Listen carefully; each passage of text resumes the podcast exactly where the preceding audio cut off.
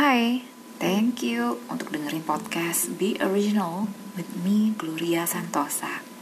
Podcast ini mau nemenin kamu yang sedang berjuang meraih impian kamu, terutama kalau kamu punya status mom yang sudah terbeban untuk mendapat gelar the best mom ever. Eh, jangan lupa kalau kamu juga adalah seseorang yang masih punya impian. Mungkin semenjak kamu kecil, atau mungkin juga kamu udah lupa. Tapi kamu masih punya tujuan hidup yang hanya bisa diwujudkan oleh diri kamu saja. So the big question is how to do so. And that by being original, by being you.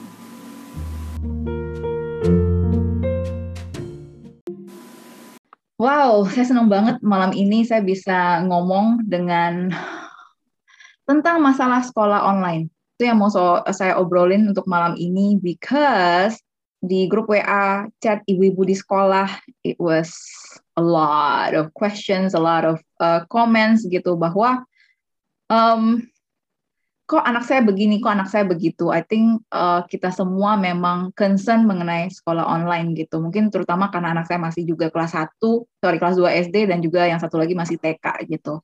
But then saya rasa mm-hmm. kita punya tekanan uh, dan kita punya rasa malu bagaimana kalau misalnya anak kita gagal.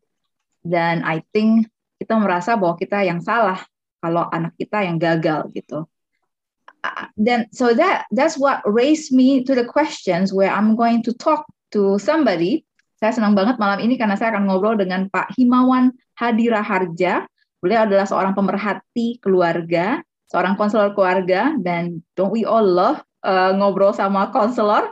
So I'm just bring him in. yeah.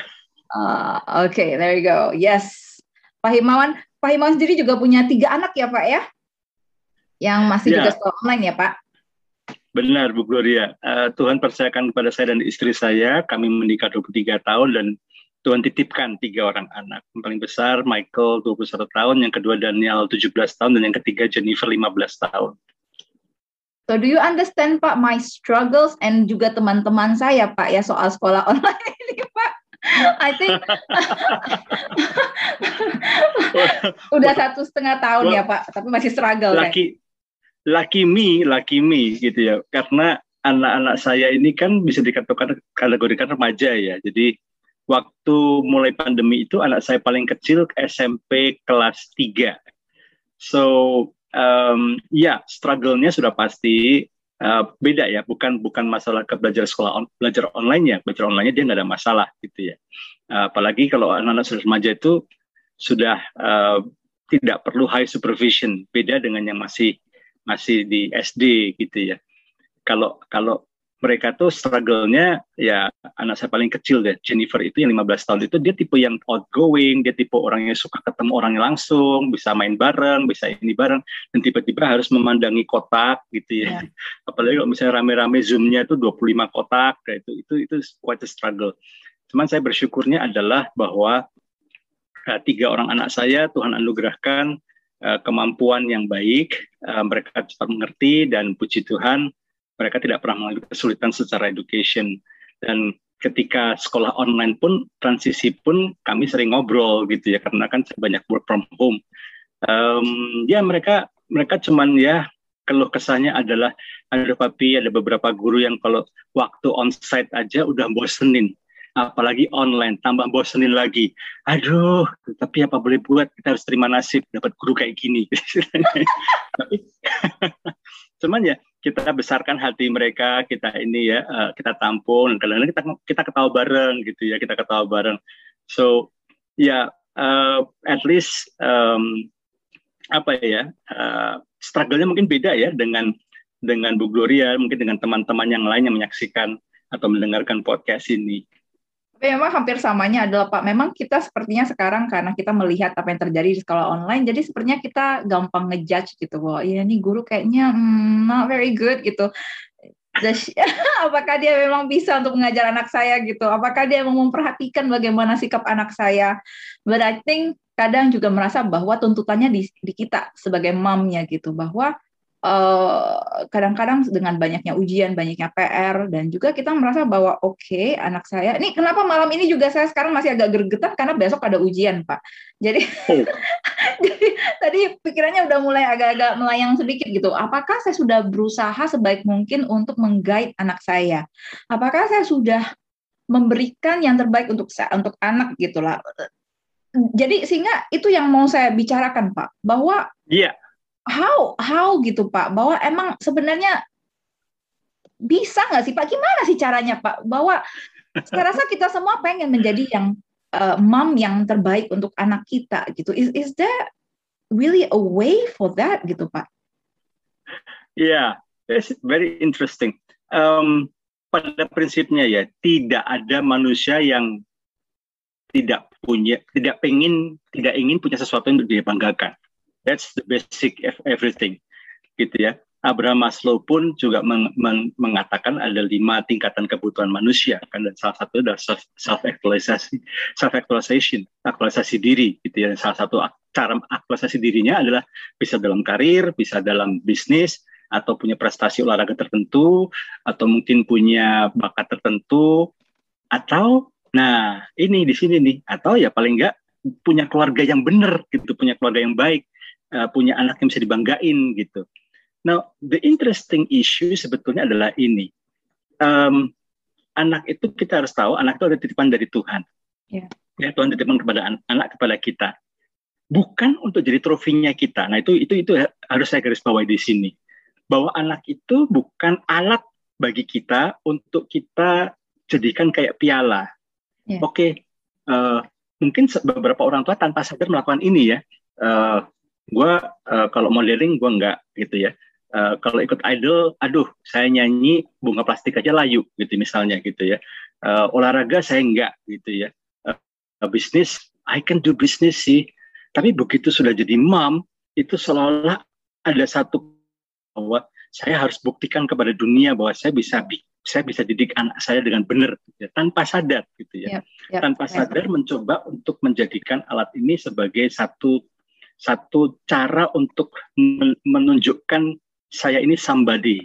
Karena saya punya anak yang uh, apalagi kalau udah ketemu dengan teman-teman yang lain kalau kemarin sebelum sebelum kita di uh, eh, ppkm ini kan masih sempat ketemu mungkin ya ngopi bareng ngobrol-ngobrol dan tanpa sadar kita seperti oh anakku sekolah di sini ini sekolah yang wih itu sekolah susah loh masuk di situ. Dan kita feel good at it gitu ya. Yeah. kayaknya kalau bisa masukin anak kita di sekolah yang mahal atau sekolah yang the best itu kita jadi bangga. Terus kalau anak kita bisa ranking berapa tuh kita tuh bangga. Tanpa sadar gitu ya tanpa sadar kita akhirnya uh, apa ya uh, menjadikan anak itu sebagai alat untuk kebanggaan kita So the back to your question gitu ya, bisa nggak kita menjadi ibu yang terbaik? Menurut saya begini, Tuhan itu nggak pernah salah. Kita harus kita harus start dari situ dulu gitu ya. Karena kalau kita percaya bahwa Tuhan yang anugerahkan kita anak, Tuhan yang percaya kepada kita seorang anak. Kalau seorang anak itu diberi di, di Tuhan berikan, dititipkan untuk lahir dalam keluarga kita, berarti sebetulnya Tuhan sudah tahu kok we are the best parents buat yeah. anak ini. Yeah. Karena kalau anak ini, kalau Tuhan melihat bahwa ada orang tua yang lebih baik buat anak ini, maka anak ini akan lahir di keluarga yang lain, bukan di keluarga kita. Yeah. So we have to put in that mind. Tuhan tahu yang terbaik, ya, dan Tuhan tahu persis kok untuk setiap uh, anak yang dilahirkan dalam satu keluarga, pasti Tuhan sudah tahu ini orang tuanya adalah orang tua yang terbaik.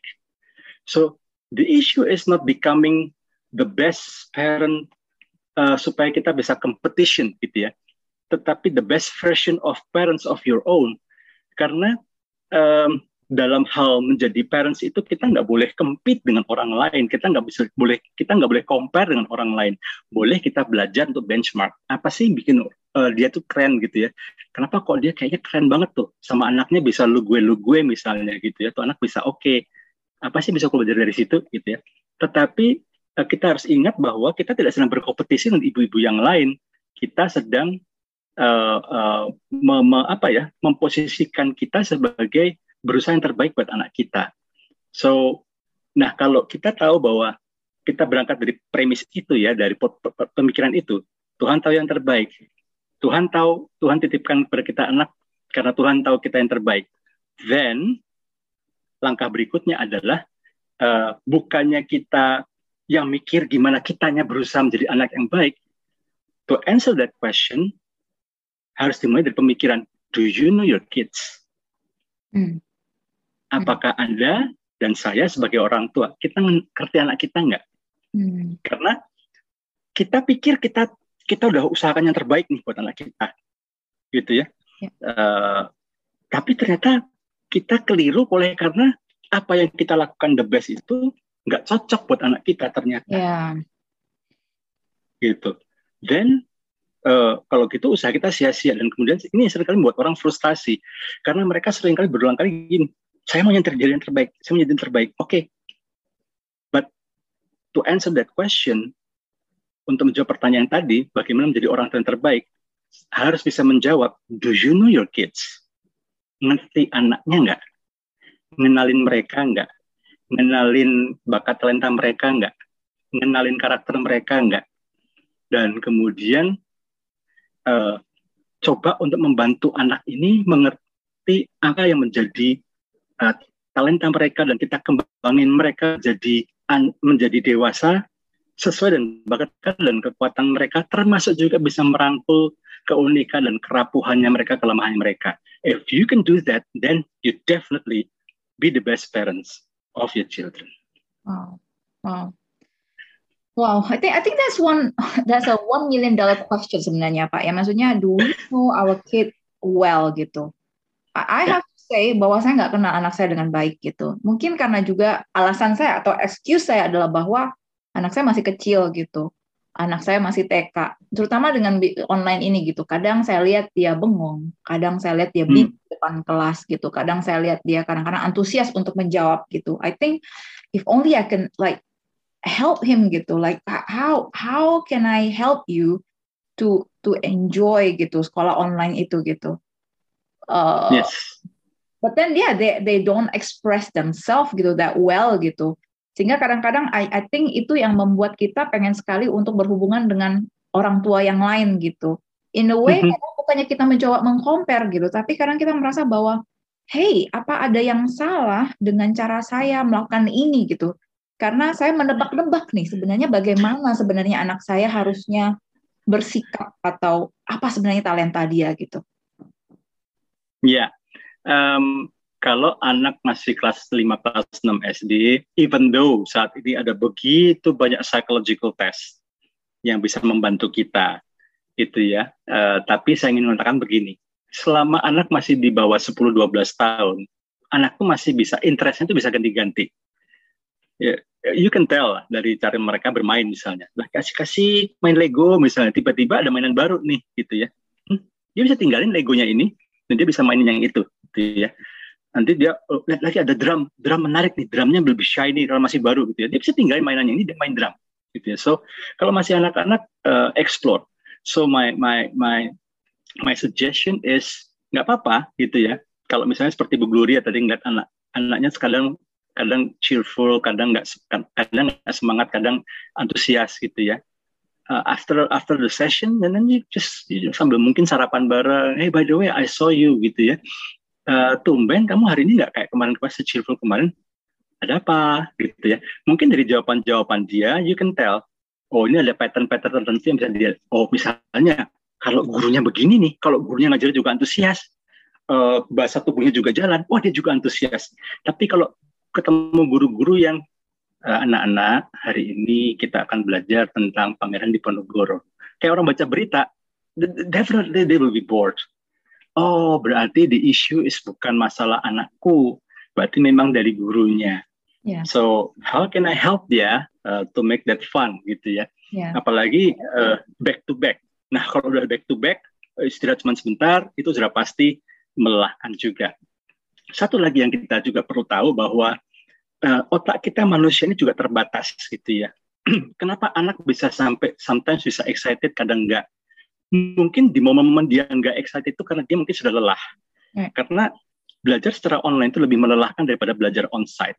Nah, kalau kita aware dengan hal, -hal seperti itu, uh, kemudian setelah sesi selesai kita bisa udah kamu nggak usah mikirin pelajaran deh kita main aja yuk yuk you want to do something yuk draw drawing misalnya gitu gambar kami temenin deh gitu ya kita gambar bareng yuk makan bareng misalnya gitu ya uh, dan sambil gambar uh, mungkin kita bisa korek anak kita kita bisa tanya sama anak kita dan mereka bisa cerita kadang-kadang dari gambaran dari gambar yang mereka buat dari warna yang mereka berikan kita bisa memahami sedikit banyak bagaimana kondisi emosional anak kita.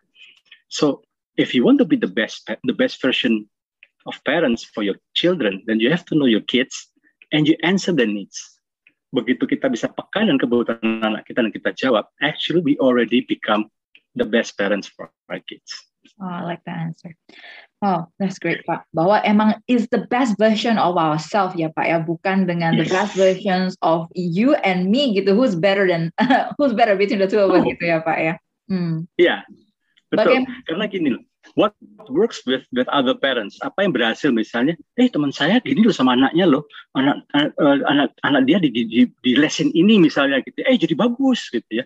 Oh anaknya kalau anak yang ini oh dia warna kawarnya di warnanya ini misalnya, kok jadi semangat misalnya. Ya mungkin buat anak-anak itu berhasil, tapi belum tentu that's the best for our kids.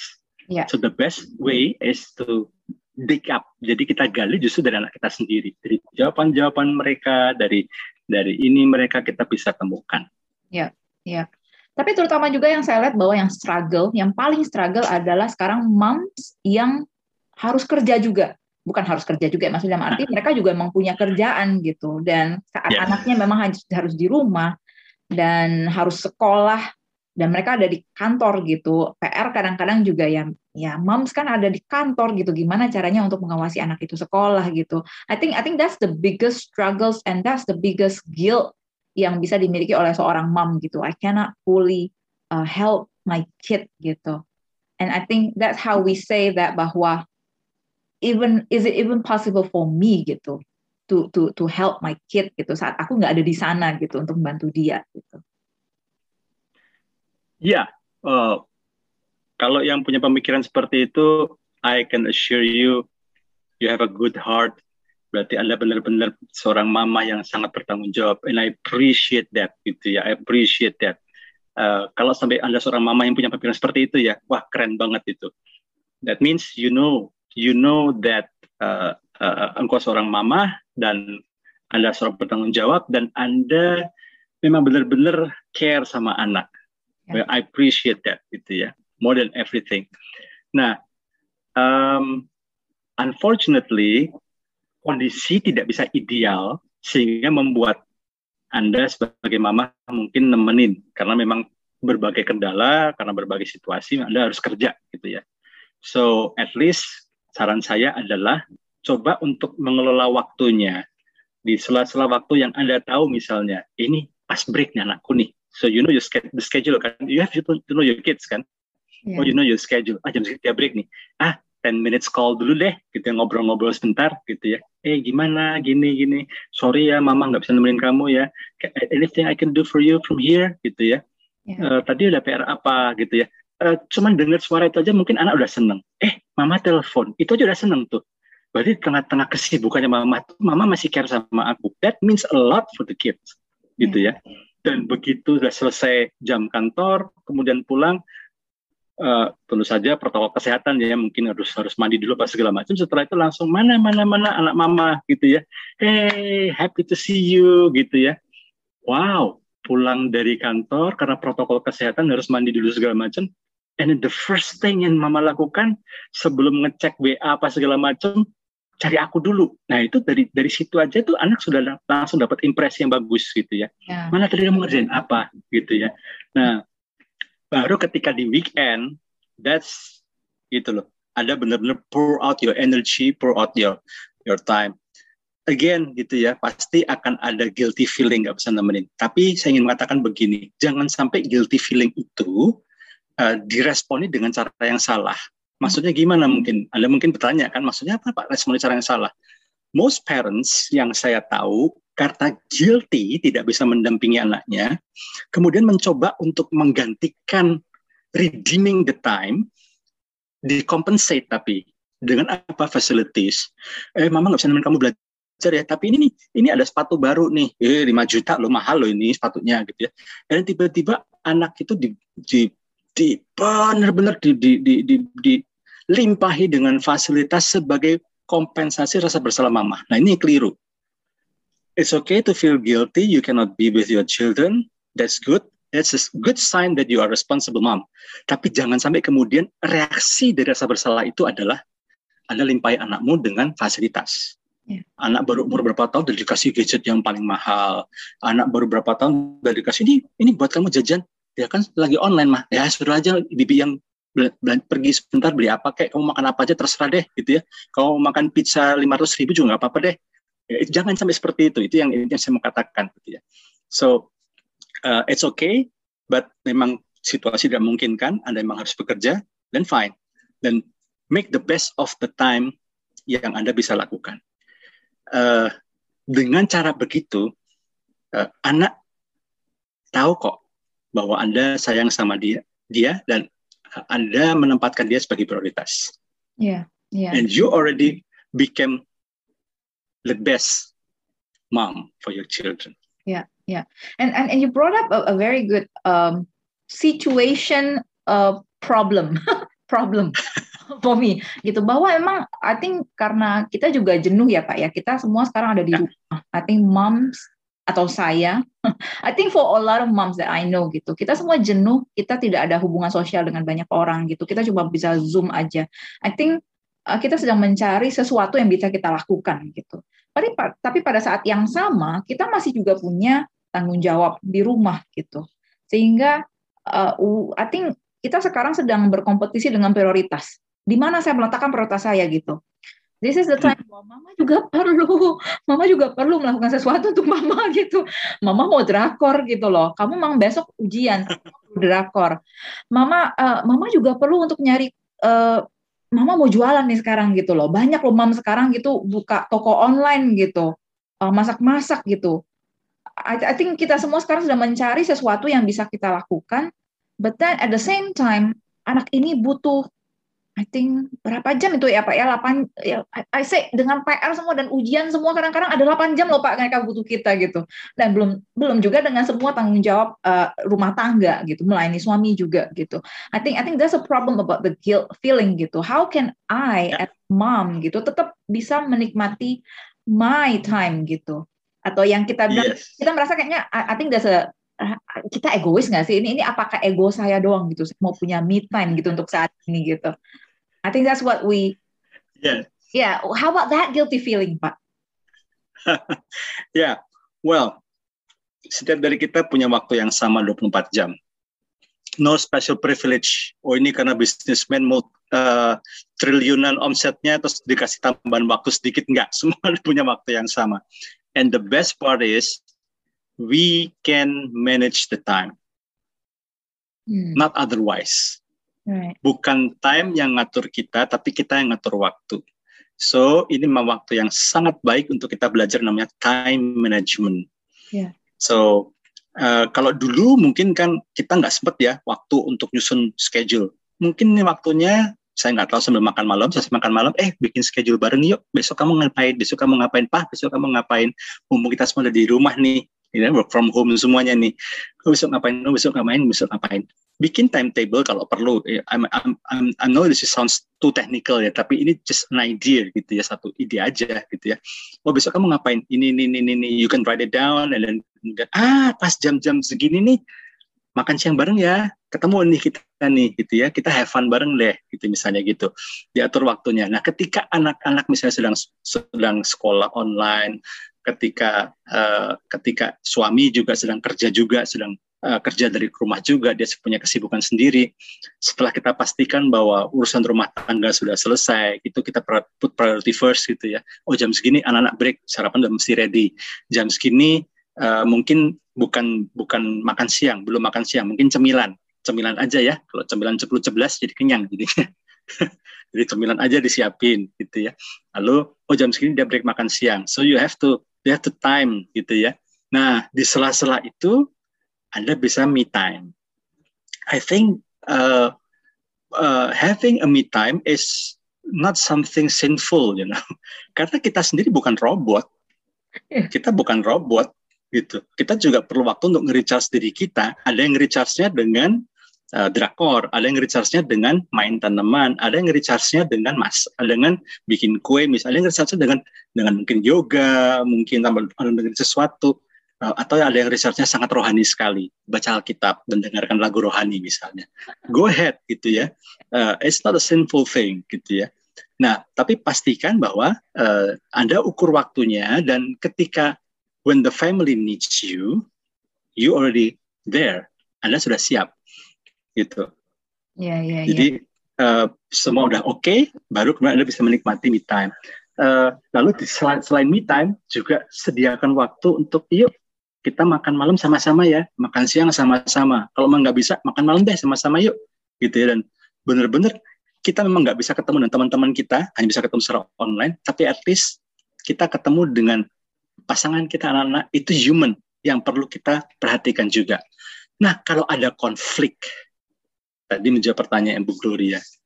Pak, ini dom, ini kalau orang Jerman bilang dompioan. Dompioan itu apa ya? Ketemu gitu ya. Uh, lagi saya lagi mau me time, tiba-tiba anak teriak. Hmm. Hmm. Something gitu ya, need my attention. Saya mesti gimana, Pak? Jawaban saya adalah ini. You can do your me time in other time. But when your kids, when your husband needs you, That's your first priority. Satu sisi ada kerjaan yang harus dilakukan, sisi yang lain anak butuh perhatian. Pilih mana? Antara barang sama orang. Saya sih pilih orang ya. Gitu. Ya, ini dulu ditenangin dulu. Udah ditenangin, what's the problem? Oh, kejepit kakinya atau misalnya apa gitu ya. Oh, diobatin sebentar, are you good? Oke, okay. ya. Yeah. Oke, okay, good. Nggak sakit kan? Oke okay, ya. Can I do my thing now ya? Oke. Okay kamu terusin ya gitu. Nah dari itu aja anak udah bisa tenang. Eh kalau ada apa-apa nomor satu saya dulu nih. Yeah. gitu. Dari situ you you you, you uh, kita langsung kasih sinyal ke anak kita. Kamu yang lebih penting. Daripada kerjaan saya kamu lebih penting. Dari kerjaan rumah tangga saya kamu lebih penting. Daripada karir saya kamu lebih penting. Itu message yang akan uh, akan membantu sekali sampai mereka besar nanti mereka akan mau dengerin kita karena sudah terbukti kita berkali-kali selalu mengedepankan untuk jawab kebutuhan anak-anak kita daripada kepentingan kita sendiri. Mm -hmm. I think I think that's also associate dengan apa yang namanya tadi yang Bapak sebutkan di depannya bahwa kalau emang anak itu adalah anugerah bukan beban gitu. I think I think kita bisa untuk mengedepankan bahwa yes anak saya juga butuh saya gitu. But then mereka bukan yes. beban ya gitu ya Pak ya. Because we yes. can gitu. And because yeah we are the best thing for them gitu. And yeah I, I think when you can embrace that gitu I think I think I think I think there's also a feeling of satisfaction ya gitu. Yes! Yes, yes. I did it gitu this time gitu. Yes my kid yeah. is happy gitu ya Pak ya. Yeah. Exactly. Well uh, saya pernah ngobrol-ngobrol dengan satu orang ibu. Uh, saya sendiri juga pernah ngalamin uh, persimpangan jalan itu ya ketika istri saya harus decide dia sudah punya karir, dia punya impian karir dan kami Tuhan anugerahkan pada kami seorang anak dia lagi hamil. Tapi karena kami sudah sepakat sebelumnya ya bahwa bahwa orang tua yang harus harus menangani, mengawasi dan membimbing secara langsung. We agree on that thing. Uh, lalu kemudian uh, dia punya pemahaman begini. Saya bukan sedang uh, bahwa menjadi ibu itu bukan pekerjaan kelas 2. Itu itu it's a very very noble thing to do gitu ya. Dan kalau orang kerja itu dapat gaji tiap bulan dia berhasil dapat bonus. Tapi kalau jadi ibu rumah tangga gajinya itu ketika melihat anak sehat anak baik anak nurut anak berprestasi anak gembira anak sehat jasmani dan rohani dan juga mental wow itu undescribable feeling of satisfaction dan itu adalah gaji yang priceless. Tapi masalahnya is, is a long journey, Pak. Is is is I know. it's just never ending gitu. It's like when is this gonna be over gitu? When can I actually have myself be put up on the top of the list gitu?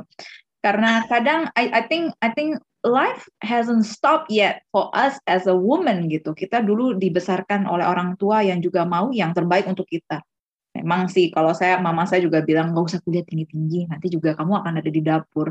But then dengan sinyal-sinyal yang lain gitu dengan saat dia membimbing saya waktu belajar atau saat dia berdoa buat saya sinyalnya mengatakan bahwa no no no kamu adalah kepala dan kamu bukan ekor gitu. You know you you can do better gitu. You can do you can be the best gitu. But then saat kita menikah kadang-kadang moms feel that uh, kayaknya oh begini ya uh, uh, kok nggak jadi saya nggak bahagia gitu kok kok hidup saya berhenti di situ gitu and apalagi kadang-kadang masyarakat ya pak ya I think kadang-kadang juga budaya Indonesia juga mengatakan bahwa kalau kita memang sudah memprioritaskan uh, hidup kita impian kita lebih di atas segalanya, I think is is very wrong. Uh, sorry, bukan I think, tapi the the the human thinking is very wrong gitu.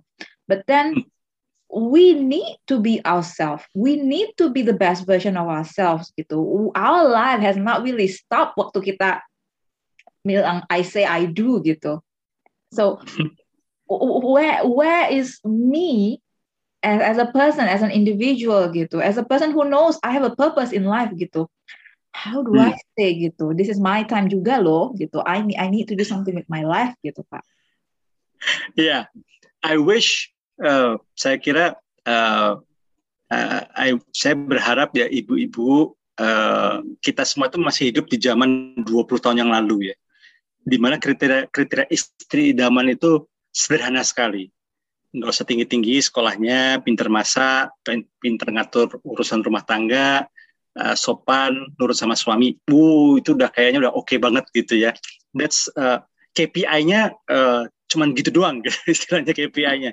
Tapi kalau yang sekarang ini dengan zaman sekarang ini kayaknya KPI-nya udah beda deh, karena memang zamannya sudah berubah sekali, beda sekali. Ya, uh, kayaknya kok cuman pinter masak doang nggak harus deh. Sekarang kita bisa masak pakai handphone kok alias pesan antar gitu gitu ya kalau pinter ngurusin rumah tangga kayaknya nggak harus deh. Eh paling nggak gini deh. Tau lah cara masak air yang bener tuh gimana cara pakai microwave yang bener tuh tau lah supaya nggak dibohongin sama pembantu misalnya gitu ya. Paling nggak saya tahu lah gitu ya. Tapi kan nggak harus kita semua ngerjain gitu ya. Yeah. um, itu hanya ya itu optional lah itu tambahan. Kalau bisa itu ya bagus puji Tuhan haleluya gitu ya. Tetapi mungkin kriteria istri zaman sekarang istri atau ibu zaman sekarang harus bisa jangan gaptek juga harus ngerti teknologi harus ngikutin uh, harus bisa cermat juga gitu ya. Belanja hemat nggak harus selalu cari tempat yang paling murah dan kemudian traveling ke sana. Cukup by fingers aja yang jalanin gitu ya. Uh, termasuk juga berbisnis nggak harus buka toko. Harus bisa buka toko online gitu ya, lebih enak ya. Nggak perlu mikirin pusing bayar pegawai bayar listrik segala macam sepertinya seperti itu tantangan zaman sekarang.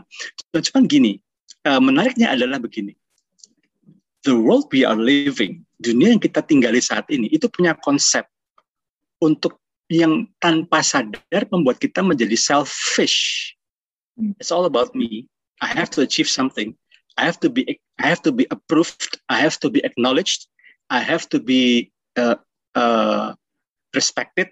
Yeah. Me, me, and me. Yeah. My ambition, my dream, my goal, my achievement, me, me, and me.